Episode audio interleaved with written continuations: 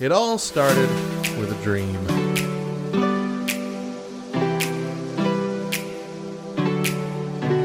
This is so stupid! I've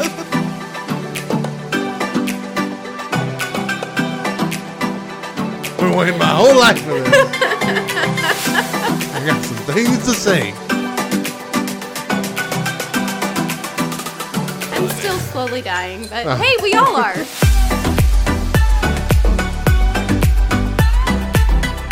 Good morning, Back Row Radio. I'm Matt. And I'm Mo. And you're streaming the Morning Side Hug. Completely loving, socially awkward, and decidedly Christian. We are a Back Row Morning Show exclusively on backrowradio.com. On today's show, the worst things we hate about Christians. We hate about them. you put hate in there. Ooh, the worst things about Christians. We hate all them stinking Christians and all their dirty ways. Oh, man. Plus the latest news, random facts, and more. But first, today is August 17th. We got a holiday to celebrate. Yeah. First of all, let's say it. Welcome back to school, everybody. Yay. Well, I mean, if you're at school, you might just be, welcome back to your den on the computer, everyone. Happy first day of school, whatever that looks like, to all of our junior listeners out there. Because I know we have a couple, at least three, whose last name are Oaks. So...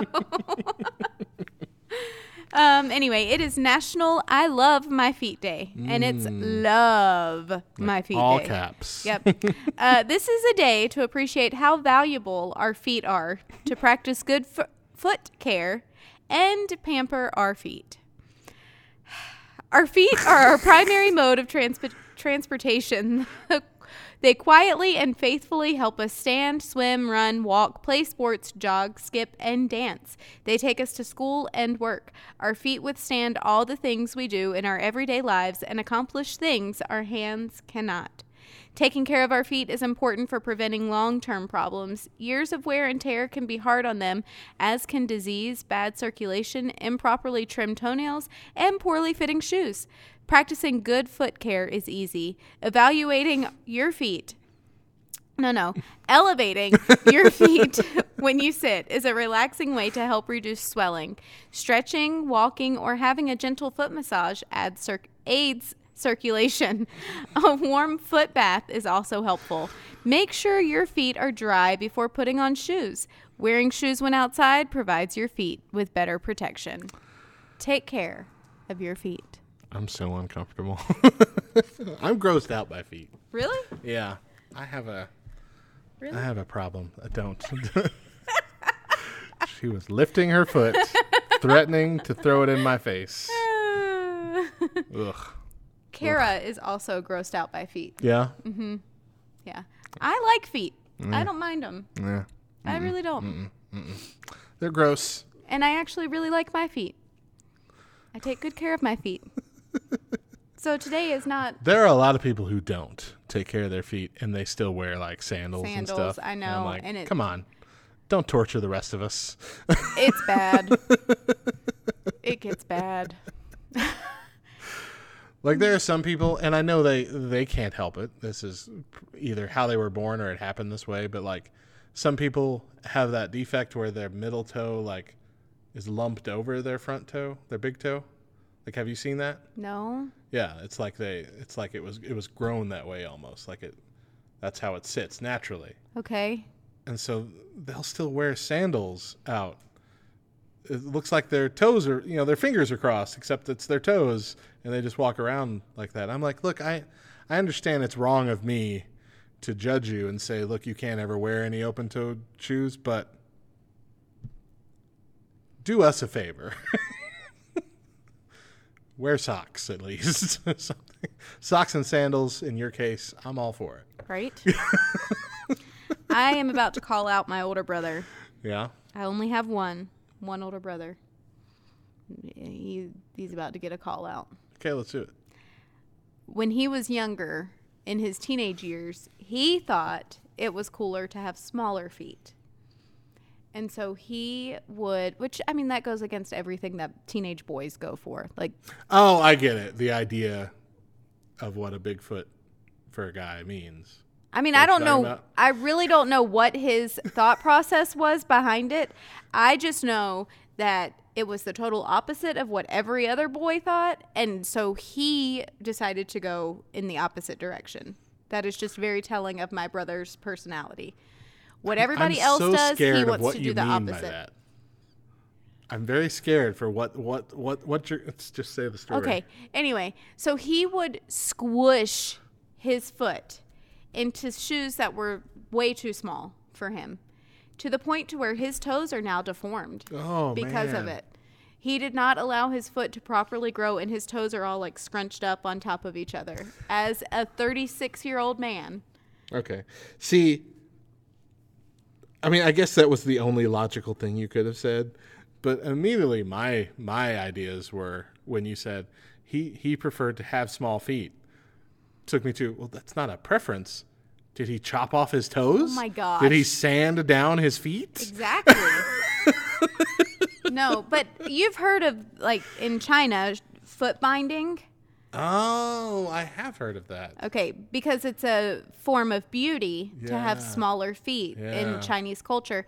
And so they will bind their feet when they're very, very young in order for them to not grow properly. Ugh. So essentially that's what my brother did throughout his teenage years. He just bought shoes that were way too small for him and his toes. Whereas Chris, on the other hand, when we first started dating, the shoes that he was wearing were two sizes too big. And I took them and threw them in the trash and bought him a pair that actually fit.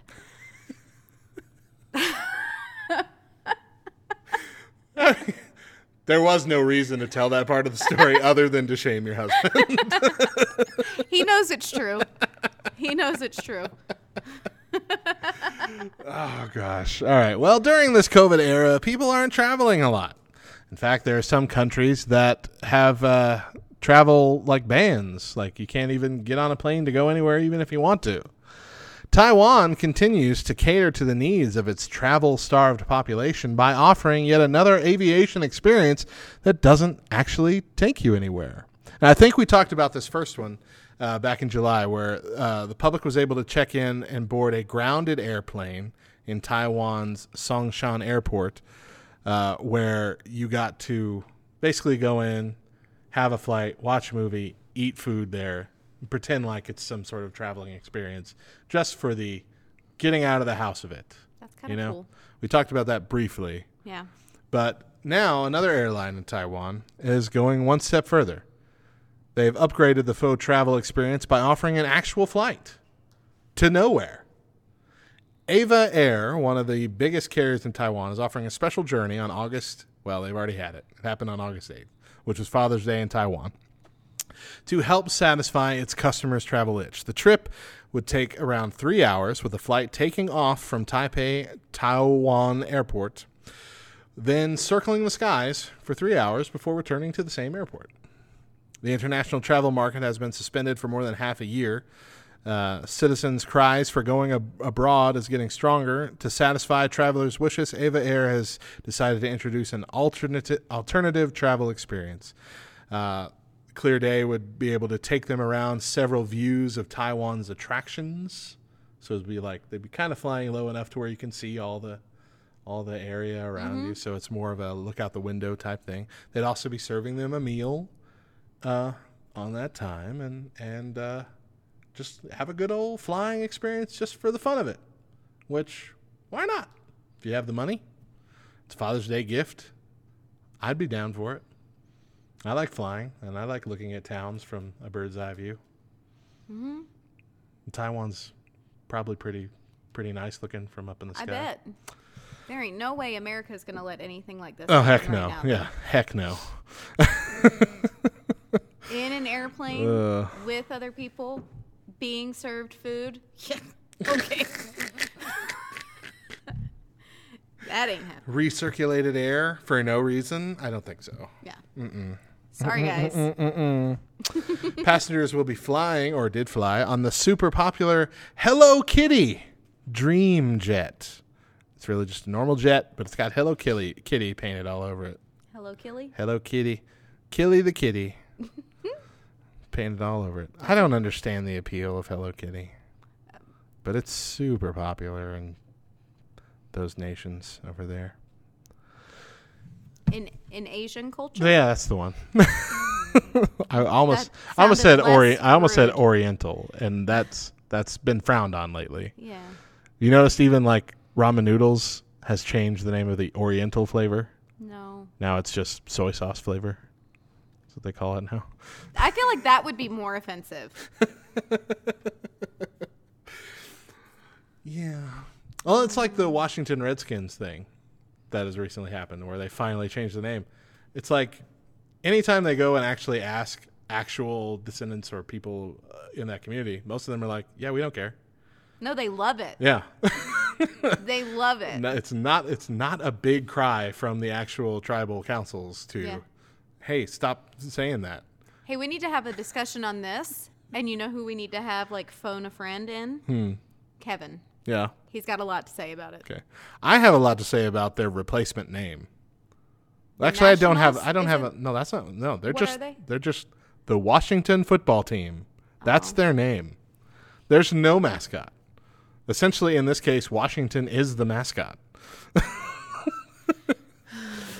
I do have a question. Oh, man. One of the options that actually, like, Native Americans in that area suggested was rename them the Code Talkers. That's still a Native American thing, but it's also celebrating what a lot of the Native Americans communities did to help during World War II. Mm-hmm. Really cool thing. I thought that would have been a great compromise, as it were. A nod to American history and really making people do their research because you got to figure out, well, what does this mean? But they were either just completely against it or they were so afraid that somehow still eventually that will be offensive. Known as offensive. And I get that. And maybe that's why they haven't been able to pick another mascot because they're really having to evaluate 10, 20, 50 years from now is what we pick going to be offensive, which is a weird place to be in, guys. I feel like 10 or 20 years from now, it's not going to be offensive. I don't know. But in like 40 years, it'll probably be offensive again. Cycle back around. Yeah, because everything goes in one big long cycle, all of it, everything.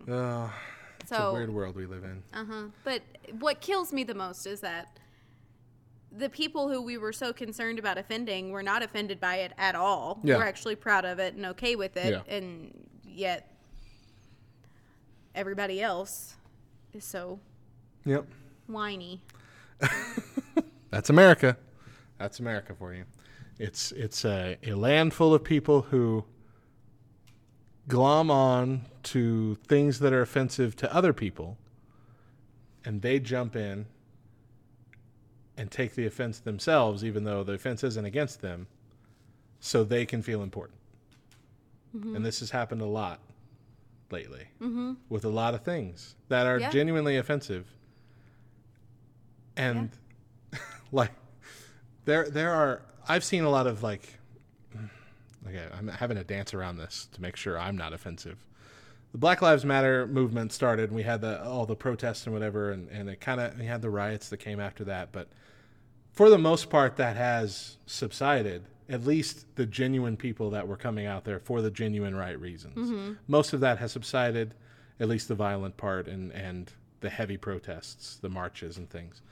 But there are still like riots and things happening at different parts. And most of them are not black people. And in fact, there are a lot of black people who are like, look, we have to stop this. Mm-hmm. Because it is a bunch of people now who have glommed onto this as something that they can take a stand for to give them some sort of purpose. Yeah. They're going too far with it. Oh, yeah. To the point that it's actually having a backlash effect and it's painting anybody who went to these marches for a genuine, actual good cause and good reason. It's painting them all negatively. Right. And I feel like that happens a lot. I feel like anybody who's in a oppressed group of people or a genuine offense occurs that needs to be addressed and atoned for, it's a bunch of angry white people who really want to stand up for something, who are like, okay, that's my cause now. Yeah. And so you'll have protests and whatever that are for a certain thing, and it's just a bunch of white people doing all the protesting now. And that's weird. And it seems worse. Mm-hmm. It seems worse to go to a Black Lives Matter protest that's just white people. There's not a single black person. Because why aren't they there?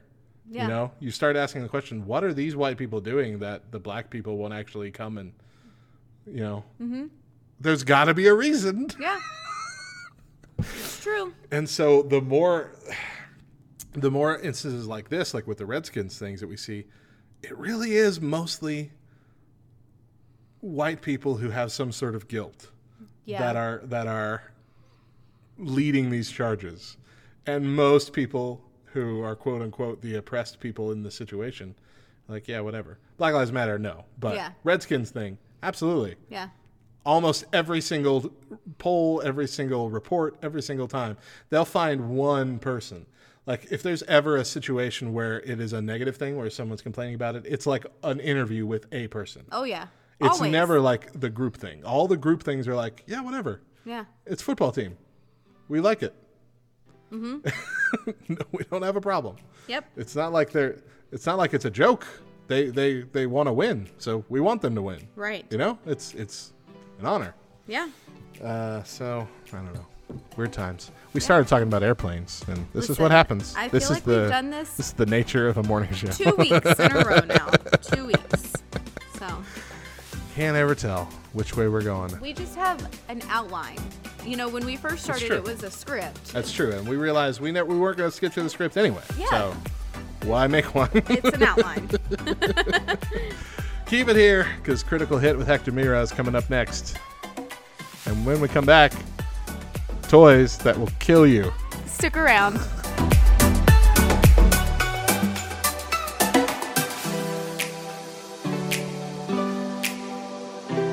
Hey everybody, welcome to Critical Hit. I'm Hector Mirai with Faith and Fandom, and I just wanted to share a quick thought with you. So my video game choice of late has been Paper Mario on the Nintendo Switch. I know I've played some Paper Marios, but like I'm not diehard Paper Mario. But I bought it for my kids, thinking they would enjoy it, and it's a little more hardcore and difficult and challenging than my kids expected. So I've been playing it, and it's a little more hardcore, difficult, and challenging than I expected, but I'm still having a ball with it. One of my favorite aspects of it, it's a silly thing, but one of Mario's main moves is just to throw wads of confetti in the air. And honestly, on days when I'm struggling or discouraged or frustrated, just walking around as a little Mario and throwing confetti is pretty flippin' joyous. But one of the things about the confetti is it's actually useful. When there are holes in the ground or structures or buildings or necessary items, if you throw the confetti onto the holes, it actually covers over the holes. But when it covers over the holes, it doesn't just like fall through or disguise them. It doesn't hide the hole. It actually repairs the damage. So when Mario has an area he needs to go into or an item he needs to use and it's been damaged, he covers it with confetti and it's restored to the place it needs to be. And that really reminded me of the verse of 1 Peter 4:8 that says, "Above all else, love each other deeply because love covers over a multitude of sins." And like Mario throws confetti, we need to throw love. Because when we actually throw love out into our circumstances, it covers over them. But the thing is, we often think of the term of covering over things as a way of hiding, as a way of ignoring. But the reality is, just like in Paper Mario, when we cover sins and struggles and frustrations with love, it's not that we're trying to conceal them or hide them. It's that we're actually bringing what is the only thing that can repair them, is that the love we have and the love of God actually covers over a multitude of sins. Not that it conceals them, but it repairs them. And Bob Goff stated in one of his books, he said, "Throw kindness around like confetti." So I want to encourage you, when you run up on a situation that's frustrating or discouraging, or you're just in a place where you've had enough, throw love like confetti and watch God do the work.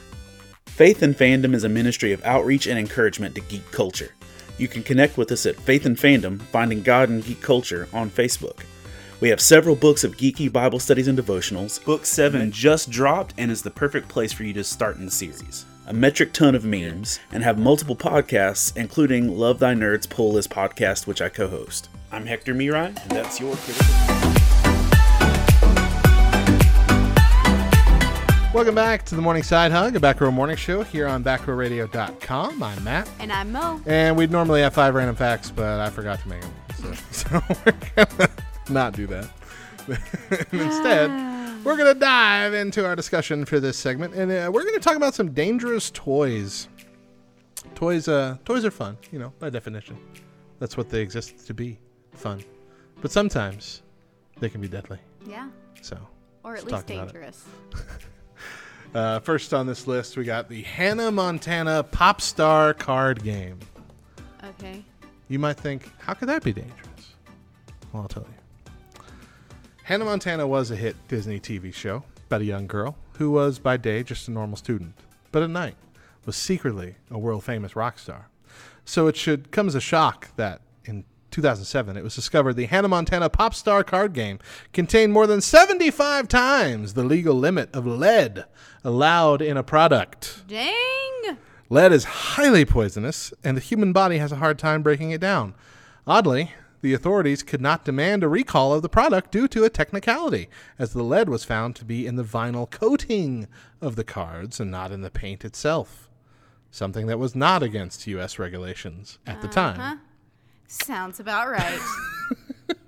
So if you have a kid, which I had a kid that did this, who likes to chew on your cards, well, 75 times the legal limit of lead. How's that make you feel? So much lead. Like, I feel like Superman could not see these cards, is what I'm saying. That's how much lead there was coating these cards. You know? All right, we've got hoverboards, which, first of all, can I just say I hate that they call them hoverboards? Because they don't. They're not hoverboards. We all know what the hoverboard is, and we should be reserving that name for when we actually get to create it. We should not call these weird two-wheeled things hoverboards. Says a back row future. Back to the future. Row future. Back to the future fan. That's the new name of our show. I will say. Welcome to Back to the Row Future. All right, guys. Let's face it, the hoverboard was a crazy thing that never quite took off, despite all the hype. You still see a random kid in the neighborhood every now and then just rolling down the sidewalk on it, but... does that kid ever really look like he's having fun? No. A lot of people started to wonder what was so wrong about walking that it needed to be replaced with such a dangerous and awkward device, especially when a good quality hoverboard can cost you in excess of $200. The worst is yet to come.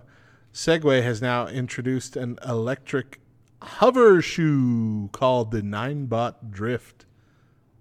That'd be weird. That would be rolling weird. Rolling shoes. But no, the problem with these... I mean, they're like Heelys.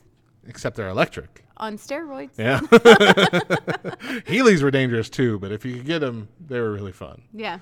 I bought Daedra as a grown woman some Heelys before, because she mentioned somewhere offhand that she had always wanted those when she was a kid. And I immediately went to the internet and bought her a birthday present and hid those things. But they had adult Heelys, and she got them, and she loved them. Mm-hmm. She wore them all the time. Mm-hmm. Rolling around town all the time. Well, I remember everywhere. Rolling around the church. Rolling around the church, yeah. And then she got pregnant. And she's like, maybe I shouldn't wear these while I'm pregnant. But anyway, those hoverboards would explode randomly. That's what made them dangerous. Yeah. Just a random explosion every now and then. Mm-hmm. Not a little one either. A big explosion. Big fire. A lot of fires. A lot of houses burned down because of these things. So probably not smart. Mm. Still for sale, though.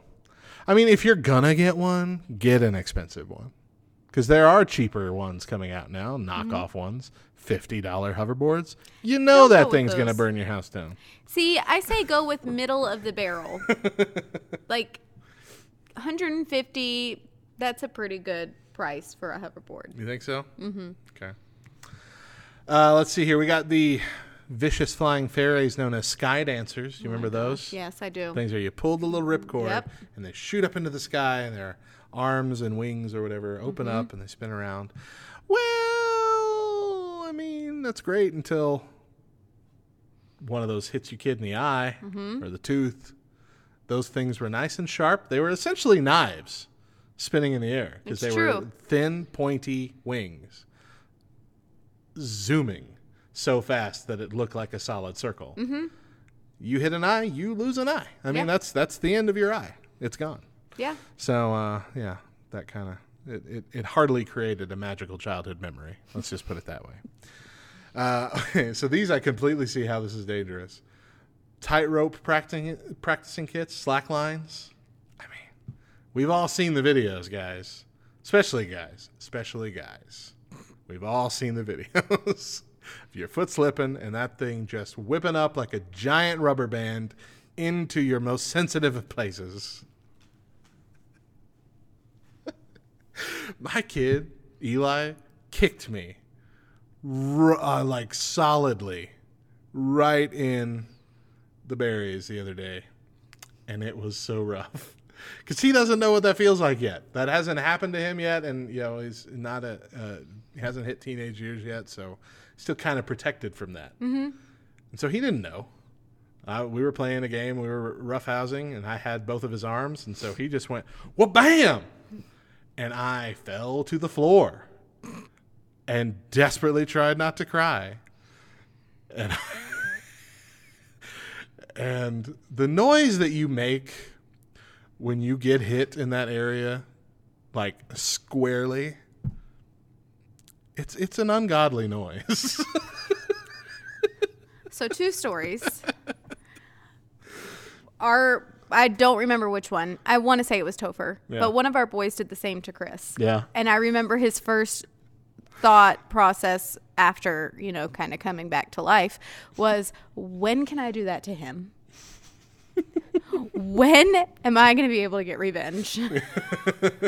Yeah, I brought Eli in because, I mean, you know, both of them have like hit me there before, but this was the first time it was like a 100-yard punt kind of situation. So I pulled him aside while I was coming out of it as well.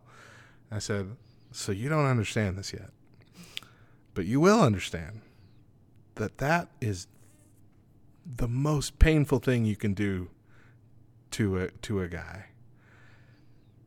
And I said, you're young. You haven't developed in a way yet that's going to happen to you yet. He goes, yeah, but it might happen when I'm older. Oh, it's going to happen when you're like, give it 5 years. Kid. Yeah. And then it's really going to hurt. And I'm like, okay, yeah, it's probably going to hurt a lot more though when I'm older. I said, oh no, once it can hurt, it'll hurt that way every time.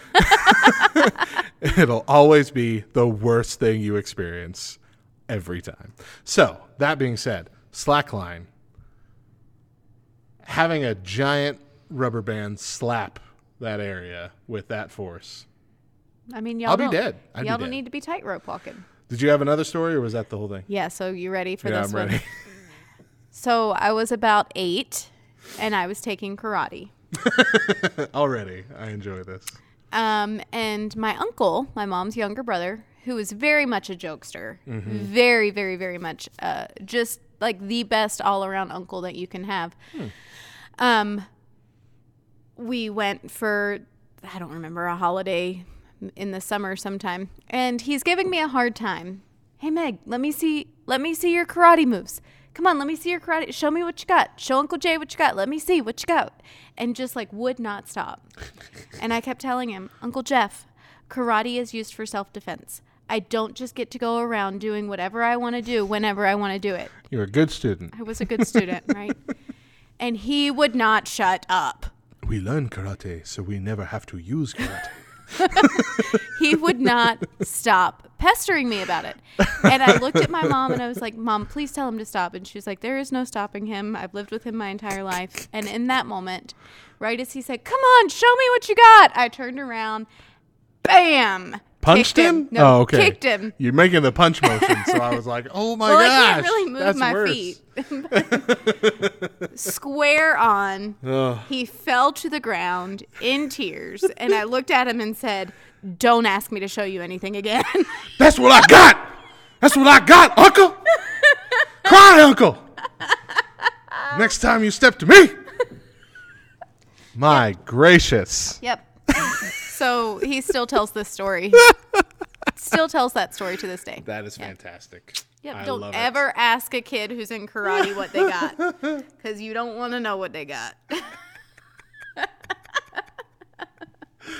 Oh, that reminds me of King of the Hill, where somebody taught Bobby that the easiest way to escape a dangerous situation is to kick whoever's threatening you in the crotch. Mm-hmm. And so he would yell out, "I don't know you," and kick you in the crotch. And so he was carrying his mom's purse at some point, and someone tried to steal it.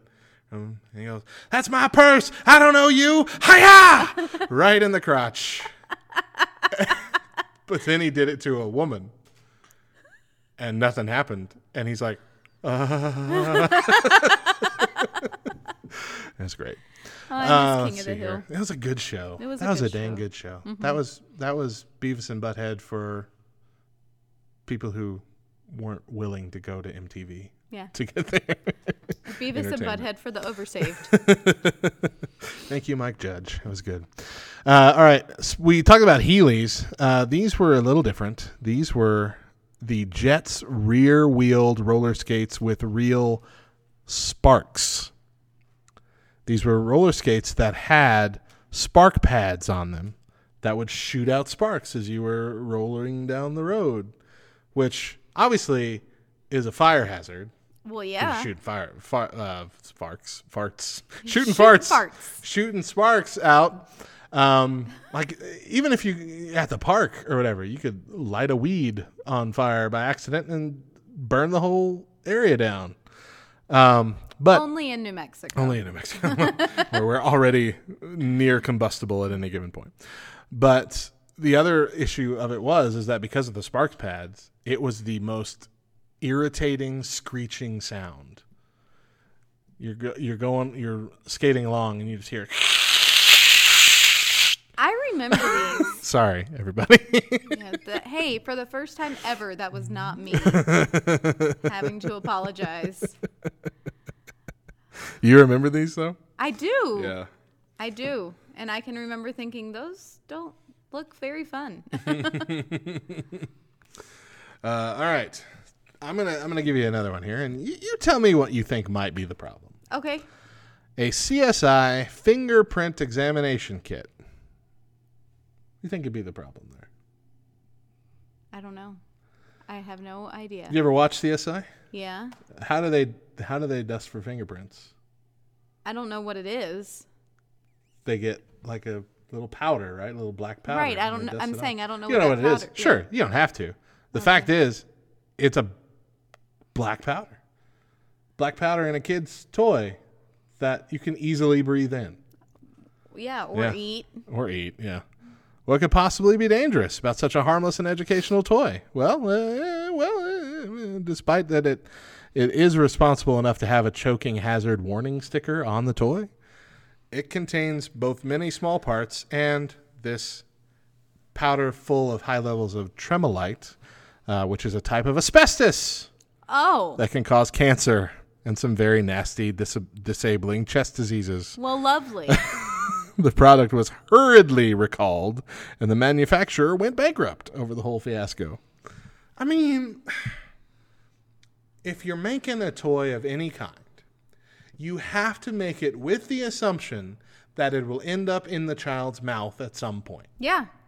You just have to make that assumption. Absolutely. Whether it's designed for that or not, whether you put a warning label on it or not, that's going to happen.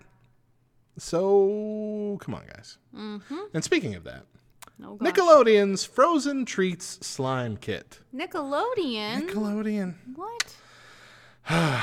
What was Nickelodeon thinking when they endorsed the Frozen Treats Slime Kit that makes realistic-looking ice cream that could be served up in snow cones to play with and enjoy, though not eaten? And though the packaging clearly warns the product contains harmful chemicals, is not real food, and is not to be eaten, they then go and add to the fake ice cream such enticing scents like mint chocolate and berry smoothie. What 6-year-old, or adult for that matter, is not going to be tempted to take a bite and unwittingly risk a trip to the local hospital? At least Play-Doh is smart enough to make all their stuff non-toxic. Yeah. Like, you could eat Play-Doh, and it won't kill you. It ain't going to taste good. It ain't going to taste good. It tastes pretty salty, actually.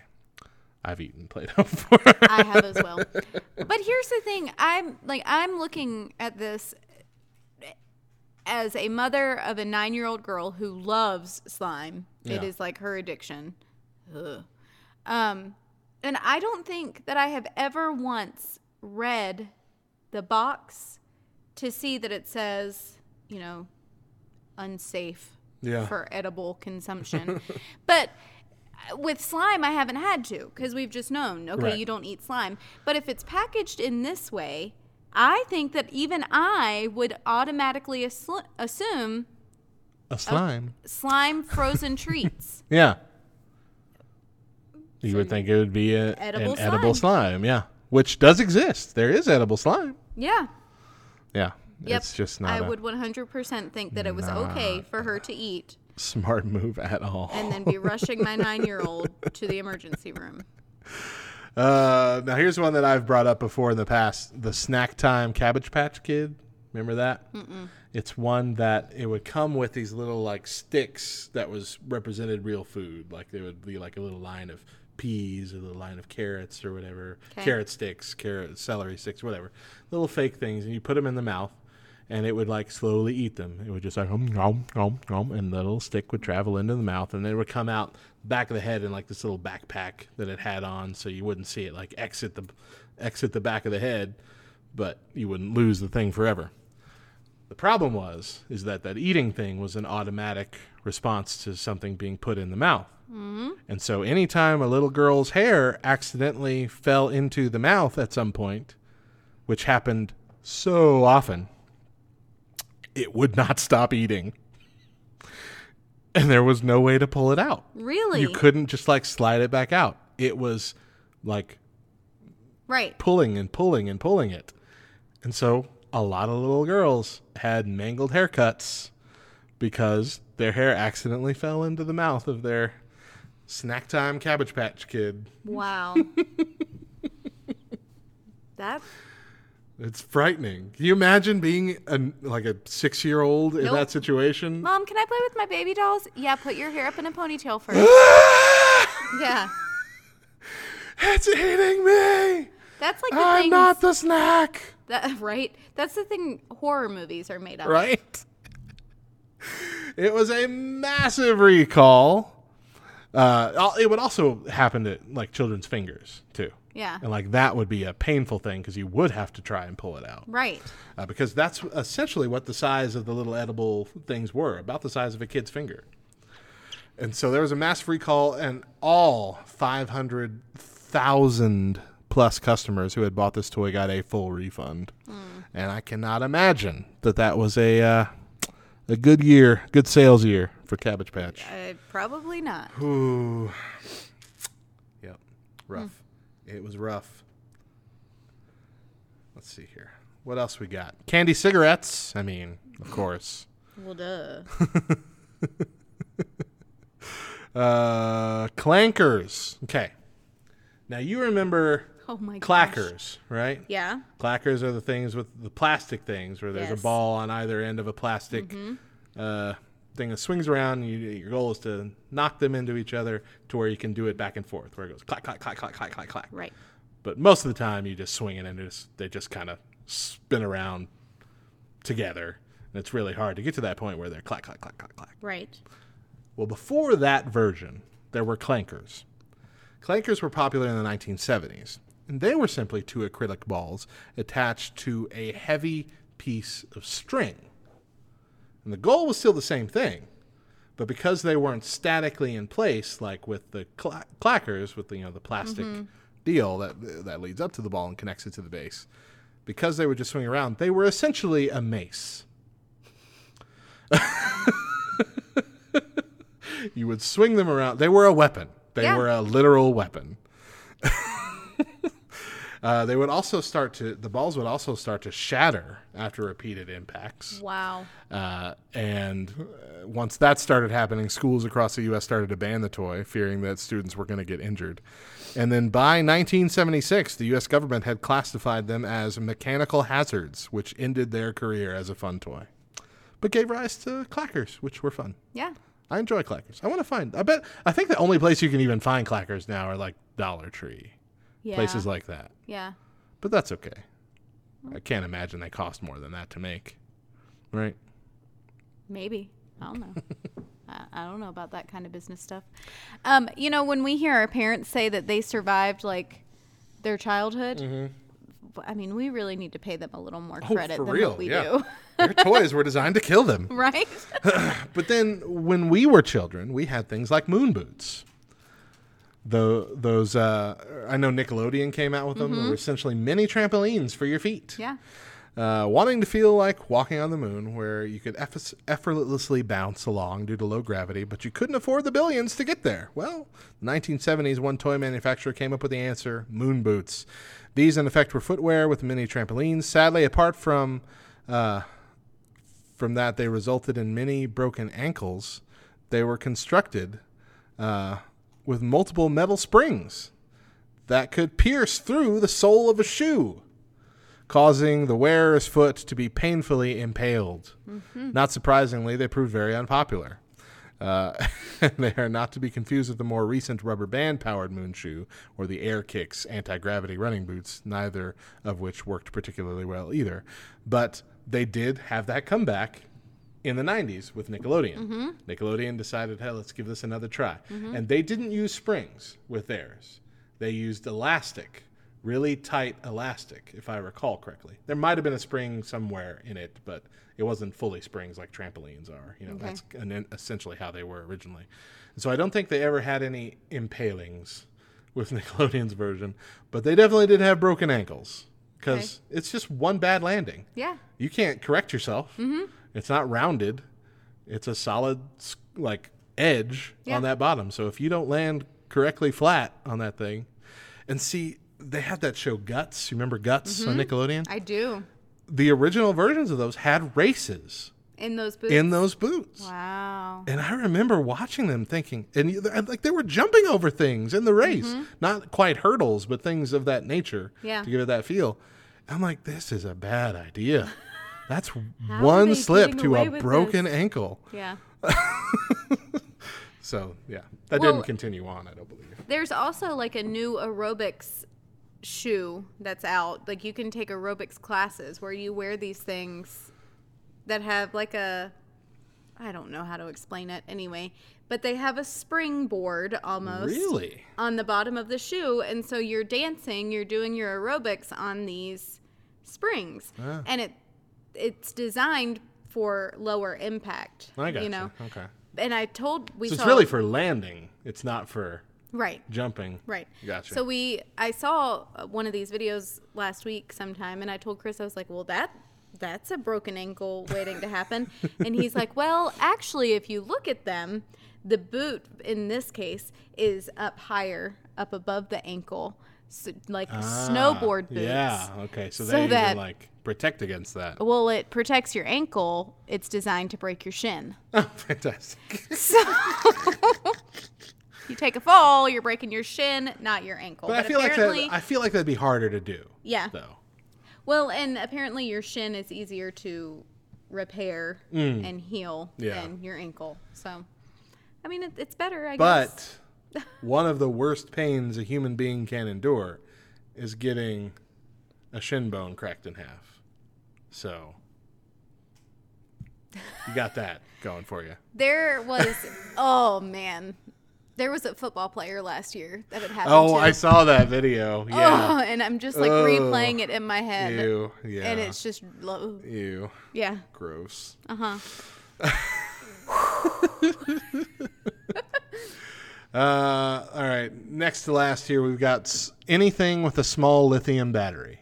Yeah. Which a lot of kids' toys had for a really long time. Yep. I have noticed just in the last couple of years that a lot of toys are moving back to using AA's. Yeah. Even though it takes up a lot more space. Yeah. because kids have been somehow getting to these batteries, which it's not hard, and swallowing them, mm-hmm. and then almost dying, or some dying. I mean, it's a ridiculous effect that these things have on a kid. Mm-hmm. It can burn through your esophagus. Mm-hmm. It can burn through your lungs. It is such a powerfully corrosive battery that it will just eat through all of your organs, and it has to be surgically removed. It's so dangerous. And there was a period of time where I remember that, and then I forgot what it was, and I thought it was magnets for a little while. For some reason, I convinced myself that that happened if you swallowed a magnet. Okay. And I remember I saw like a little magnet fall out of the back of one of those fridge magnet like letters. Yeah. And Johnny had it, like was just holding it, and I thought he was going to put it in his mouth, and I like leapt up and slapped it out of his hand. And then I'm thinking, why do so many kids' things have magnets? And I started really panicking. And then I'm like, wait a minute, it's not magnets. But for a good 10 minutes, I was panicking. I'm like, why do we have so many magnets for these kids? This is a danger waiting to happen. Goes through the whole house, throwing all the magnet stuff away. Rip every letter off. You can learn to spell another way. But yeah, batteries. So don't, just don't. Yeah. Don't do it. Last up, and this was another thing that our parents lived through, lawn darts. Oh, yeah. The original lawn darts, which were actually like darts. You just giant darts, 12 inches, that you would just hurl across the yard and hopefully not into your brother's chest as he ran by and you didn't know he was coming. Because that's what happened a lot. A lot of people just got impaled by these giant, essentially arrows at this point. I mean, they're so lawn darts are around now, but they're plastic. But they're both plastic, and they're weighted on the front with a blunt thing, not an actual pointy thing. So they're more like with a dull end, not a blunt end. What did I say? With a blunt thing, not a pointy end. Blunt and pointy are the same thing. No. Yes. No. Yes. Really? It's either blunt or dull. I'm going to feel dumb if I'm wrong. No. Having a worn down edge or point, not sharp. I was wrong. My apologies. But. Sorry. Similar, dull, unsharpened. Okay. But that's not what I meant either, actually. Okay. I mean a flat, wide end. Yeah, it's more rounded, isn't it? It's like a ball or even like a weight. Yeah. At the end, it's not a. Now you could still knock someone out with one. Oh yeah. If you hit them in the head, but you're not going to impale their spleen. Mm-hmm. So that's a win. Listen, I got to tell you though, like you said, you launch one of these things across the yard and hope you don't hit one of your siblings. I mean, I grew up with three brothers, and I think I would have purposely hit at least one of them. The game we played was dodge the darts. Can you survive? Hey, so I have a surprise dangerous toy. Bring it. Okay. As soon as you announced that this is what we were talking about, I immediately went back to when my second to youngest brother was a toddler, and around Christmas time he got one of those like Fisher-Price plastic books, interactive books. It's all, the whole thing is plastic, like hard plastic. You open it up and you can press a button and it sings a song. Okay, yeah. Or you go to the next page. Okay, so it's like all computerized, interactive, but along the side where the hinge is that it opens is just big enough to where as a little toddler's hand is holding that book and they open that page, it pinches their hand and their finger. Every single time. Every time. It was my brother's favorite toy that year. He would sit for hours and read, but he would set it on his lap. And every time he would turn that page, it would pinch his little legs. Oh. And he would cry and scream. And man. I know. This little book here. Oh, remember those? Okay, so we have a similar book to that now. But the thing is like solid now. Yeah. Like it can't, there's no opening. Right. Or anything. Yeah. They've put a safety net on the thing. Which is good, I guess. Yeah. Well, I mean, they heard your brother's cries. My poor little brother. 1994, I guess. He would have been 2. That, gracious. I can still remember. And he would have just these little raised welts all across his little legs. That's not fun. Yep. So there's another dangerous toy. Well, there's all our dangerous memories, guys. Just be... Well, I can't say be happy now because a lot of these were from now or recently. So just don't trust anything. Don't trust anything. Live in a bubble. We'll all be happier. What you can learn from this is don't buy your kids toys. They're dangerous. Make corn husk dolls. They prefer the boxes anyway. Keep it here because not another Bible study. That's the other thing they do. Not another Bible study with Kyle and Matt is coming up next. And when we come back, 2 more things Christians do that we hate. Stick around.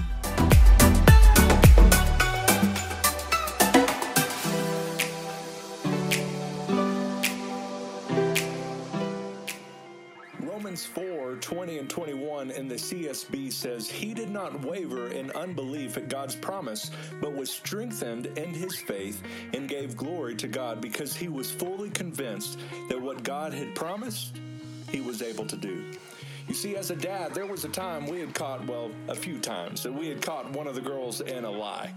The evidence was stacked against her. It was an open and shut case, and yet she tearfully said, "I didn't do it. I promise." But she did.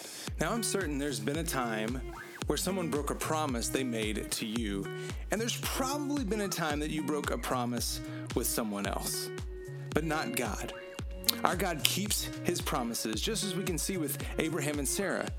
God made a promise with them that Abraham would be the father of many nations, despite Sarah's womb being barren, and both were nearly as old as dirt. Romans 4 tells us that Abraham did not waver in believing that promise. Because of his faith, it was credited to him for righteousness. But that's also true for us. That same righteousness will be credited to us who believe in him who raised Jesus our Lord from the dead. He was delivered up for our trespasses and raised for our justification. The same Jesus whose resurrection we celebrated on Easter and we can celebrate 365 days a year also promises to return again. And in these difficult days, do not waver.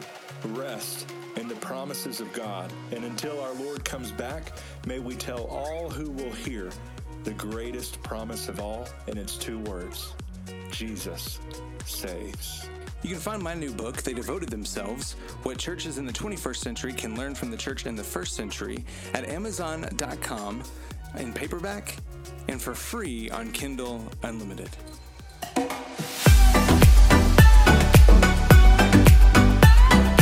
Welcome back to the Morning Side Hug, a Back Row Morning Show here on BackRowRadio.com. I'm Matt. And I'm Mo. And this is part 3 of what is going to be a 4-part series. Mo and I are sharing some aspects of Christian culture that absolutely annoy us or is even, downright offensive. Right now, we may do this in a lighthearted tone. This isn't just a gripe session, certainly not just a hate on our fellow Christians. At its heart, our challenge here is for all of us to do better, because in fact, many of these things are things that we have been guilty of at some point ourselves. So we've already covered a lot last Monday and Tuesday, a lot of heavy topics that we tried to be funny with at the same time, but we also got heated a few times. Mm-hmm. These are tough, man. It's tough when things aren't the way they should be, and we really want them to be that way. So here we go. So we got 2 more things today. Mo, you can kick off our first one. Okay, so I really didn't know how to word this one without sounding absolutely terrible, so just bear with me. But scripture out of context, I kind of want to say is no longer scripture, but I feel like that's wrong to say, but it cannot be applied to your life however you see fit. Mm. So basically, if you're taking a portion of scripture without reading the whole context, without reading the story, the parable behind it, whatever, the entire message for what it is there for, and you just take a portion and you apply it to your life, it doesn't work that way. Yeah. It's just not possible. You mean when when I go to the gym and I see I can do all things through Christ who strengthens me on the wall, that doesn't mean I can lift 500 pounds over your head. Exactly. That is squat exactly 2,000 pounds. I can't do that. Or moreover, you know, you can't have an improper relationship with someone and then say, but I can do all things that Christ gives me strength to do. You might have the strength, but my friend, that is not Christ in you. Oh, man. Let's see here. That is probably one of my biggest, just people improperly using Scripture to validate decisions within their life. Yeah. Let's see. Let's pull some of these out.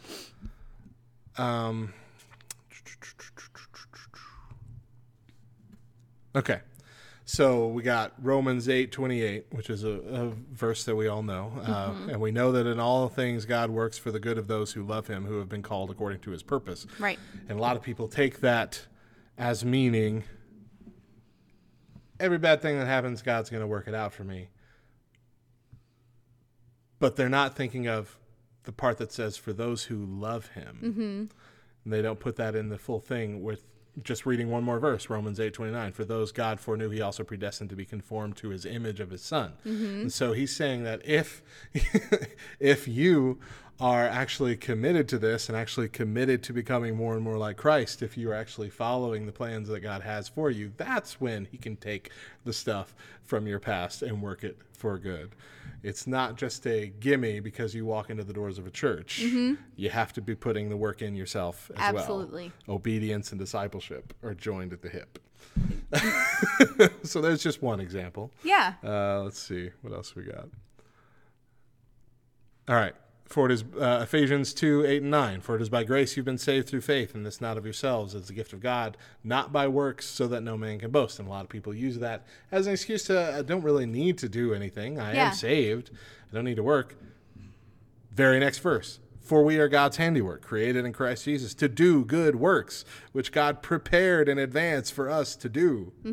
These two verses kind of seem to be at odds, but they're not. It's because they go hand in hand. They work together. That's the context. It's saying that there are good works that you should be doing, and God has prepared you to do good works. Good works should be a part of your character. They're not the thing that saves you. Right. It is not what you do that saves you. No, it's what you do in response. But because you are saved, you then serve Jesus, and you do and should do what things is considered, quote unquote, good works. Absolutely. Yeah. Oh, that's just, there's a lot.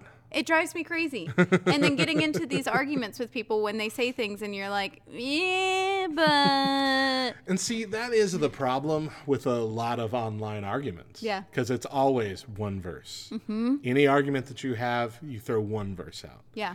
And the problem is you can't combat that. You can't say, well, read this entire chapter. We're arguing. I don't have time to sit and read an entire chapter. Exactly. Yeah.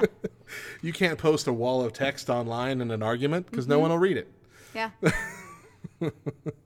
Yeah. Okay. Well, my thing, unless you have anything else to add. No. Okay. Go ahead.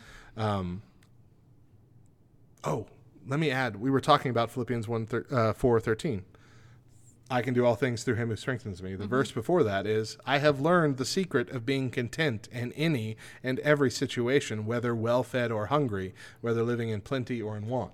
So the other thing is using that verse to say, you know, regardless I can make of this. Yeah, God's gonna make it. We're gonna do good. It's gonna be great. Regardless of what my situation looks like, I'm going to be able to make it through. Because God is strengthening me. Right. Because it's through his power that I'm going to make it through. That's what we're really supposed to be saying here. Is that people. Good or bad? Good or bad, we can make it through. Yep. Not, I can fly. No, you can't. Man, see? And we wonder why our kids jump off roofs the way they do. So I do want to bring up one more, and it's going to lead me into the discussion that I'm going to bring up. Okay. And so one of the verses that you that is often taken out of context is Jeremiah 29:11. Probably outside of "Judge not, lest you be judged," probably the number one taken out of context verse. For I know the plans I have for you, declares the Lord, plans to prosper you and not to harm you, plans to give you hope and a future. Which is great on its own. Then Jeremiah 29:12-13 says, Then you will call on me and come and pray to me, and I will listen to you, and you will seek me and find me when you seek me with all of your heart.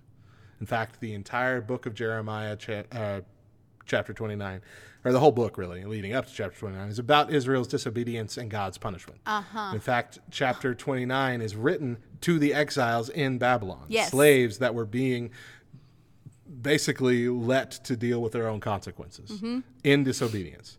The promise of chapter 29 is for restoration following judgment, understanding that discipline will bring obedience. And so then we get to my thing. And my thing is that there are people who are so against people taking scripture out of context that they go too far the other direction. Mm-hmm. And so you will see a lot of people on the other end of the spectrum who say things like, Jeremiah 29:11 is not about you. Ah! So, and I'll admit, I leapt to that point mm-hmm. myself. Yeah. I found myself in that camp really, really quickly at one point in my life. And it's only been in the last couple of years that I've come to realize, no, of course it is. Of course it is. Mm-hmm. In fact, they want to make the case now that there's a lot in Scripture, especially in the Old Testament, that only applies to these people and then can only be applied to these people. And the way God interacts with these people can only be applied to these people. And while there may be a case to be made in very few instances of that, you cannot look at the entirety of Jeremiah, especially in chapter 29, and say that's not about us. That isn't a specific story about something that happened a specific way through a specific group of people. But that is what the entire Bible is. Mm-hmm. Absolutely. Everything that happens in the Bible is happening to a specific group of people. And just like Jesus taught with stories and parables, the Bible itself is stories and parables to teach us. Yeah. And so when we go so far as to say that Jeremiah 29:11 is not about us, we're doing a disservice. The better thing to do is to explain what Jeremiah 29:11 is actually about, which is what we were trying to do just a second ago. Right. It's about the balance between discipline and obedience and how they go hand in hand. Mm-hmm. It's about a God who loves us, who has been chasing us for our entire lives, not giving up on us, but sometimes letting us experience the consequences of our actions so we will realize how much we need him mm-hmm. all the more. Mm-hmm. To be put in this Babylonian exile, you know, the Israelites time and time again were protected and provided for by God. And time again, they complained about it and straight up abandoned him mm-hmm. over and over and over. It didn't matter how many miraculous signs or savings that they had. They would still complain or forget about him or worship a golden calf mm-hmm. or all this kind of stuff. All yeah. this stuff would happen constantly. Want to go back? Yeah. Let's go back to Egypt. At least we could eat there. Yeah. All kinds of craziness. We'll be slaves again. For generations this went on. Yeah. God's chosen people. And so finally, he said, okay, you're going to go into exile for a bit. Mm-hmm. This is what you wanted, and this is what has come to fruition because of what you wanted. And so I'm going to let you live in your captivity, live in your consequences. And he said, I know the plans that I have for you, plans to prosper you and not to harm you, plans to give you hope in the future. Those are my plans. Those aren't your plans right now. Mm-hmm. Those are the plans I have for you, but if you don't want to follow them, that's your choice. Yeah. Not a live however you want, and eventually I'll just, you know. Regardless of what happens, I'll make it prosperous for you. That's not what it's saying at all. Those two next verses, then you will call on me and come and pray to me, and I will listen to you. You will seek me when I find you. The whole thing is talking about how you're going to be in exile for a while, and you're going to realize how much you needed me. Mm-hmm. You're going to realize how much you want me to be the God that I am in your life. Mm-hmm. And then he says, when you finally realize that and you call out for me, I'm not going to be hidden from you. When you seek me with your heart, you will find me. Mm-hmm. It's not a it's not about punishing them. It's not about hiding from them. It's not about anything like that. It's about I'm here when you're ready. Mm-hmm. You make the choices you need to make. You make the mistakes you need to make. And I'm willing to bet you'll realize you needed me all along. Mm-hmm. And when you come back to me, I have some great things prepared for you. That's all it is. So when you look at the story at its heart of what it is, of course, Jeremiah 29:11 is about us. Mm-hmm. It's about them and it's about us. It's about the story that happened then, and it is absolutely about how we live our lives now. God chases us. God wants the best for us. He has plans for us, but he's not going to force them on us. Mm-hmm. He's there. He's ready. He wants you to chase after him. He wants you to seek after him, to pray to him, to come with him, to come at him with all of your heart. But if you don't do that, that is your will. That's your free will. Mm-hmm. But if you do, man, he's got stuff planned for you to do. He's got a great legacy to set forth with your life. And so when we're worried about taking scripture out of context, be careful not to go too far the opposite direction as well. Mm-hmm. As in all things, there's a happy middle. And that middle is usually where the truth lies. Be the middle. I think we get too caught up in a black and white idea. Oh, yeah. That it's always black or white. And we get that kind of from Scripture, I think. We get that idea of you're either hot or you're cold. If you're lukewarm, I'll spit you out of your mouth. Yes. And they translate that as it applies to all things and how we look at everything. Mm-hmm. It's either all or nothing, and that's not how the real world works. Yeah. One of the discussions we're going to need to have in a little while is how not all sin is sin for everybody. Mm-hmm. There are things that are sin in your life that is not sin in my life. Mm-hmm. But that's difficult for anybody to wrap their hand around. No. Absolutely. There's black and white. There's sin and there's no sin. Yeah. And it's a much deeper conversation. Mm-hmm. And for really good reason. And for a reason that really points to the love that God has for us. Mm-hmm. So we'll have that in the future, I'm sure. Please. Because that'll be fun. I'd love to. It's a good one. Yeah. Whew. Hey, a little more hopeful of this one. Last 2 days that we did this, it felt rough. Like it was just, Oh, I thought it was fun. Come on, guys. Well, it was fun. Pointing fingers. Because the fingers are never pointed at us. But this one ended on a kind of hopeful note. Yeah. Probably should have saved this for last, but I don't know. Yeah.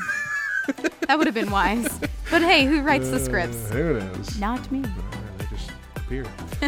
Keep it here because we'll be back in a bit. Just share something that we love. We'll also share the verse of the day and send you on your way. Stick around.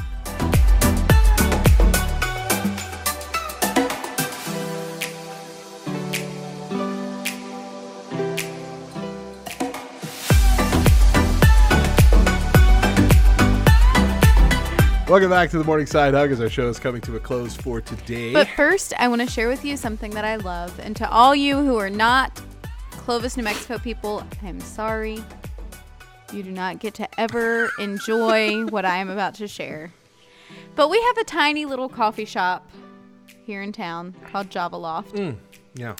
Now, we have a Starbucks, and we also have another locally owned coffee shop that I also really love called Blackwater. We have 2 Starbucks now. We have 2 Starbucks. But Java Loft has been around as long as I've been here. It's been, I feel like we're coming up on a couple decades. Yeah? Yeah. So, it's closer to my home than the other places. And I have been very absent-minded recently and forgot to buy coffee every time I've gone grocery shopping. So I've purposely had to go and get a cup of coffee in the morning from Java Loft. And it took 3 days of going through this drive-thru before those girls knew who I was and what you wanted. And what I wanted. And it is the best.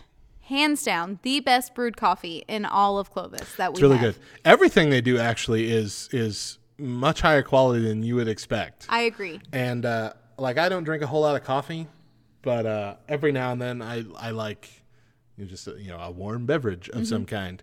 They make steamers with just, it's like warm milk with the flavors. Yeah. They make this caramel steamer. Oh, it's better than any like hot chocolate or anything you would ever drink. It is the best, like, heartwarming drink, I guess, the thing that you want to drink in front of a fire in the winter or something. It's like that kind of vibe. Mm-hmm. It is so dang good. Mm-hmm. Oh, they do it great. I've never had a bad order from Java Loft. Oh, me either. Not a one. Me either. They do a really great London Fog, which Deja loves their London Fog. Oh my goodness, I do too. That's what actually got me hooked on London Fogs, and then I went to Starbucks and tried to get one, and it was horrific. Terrible. So bad.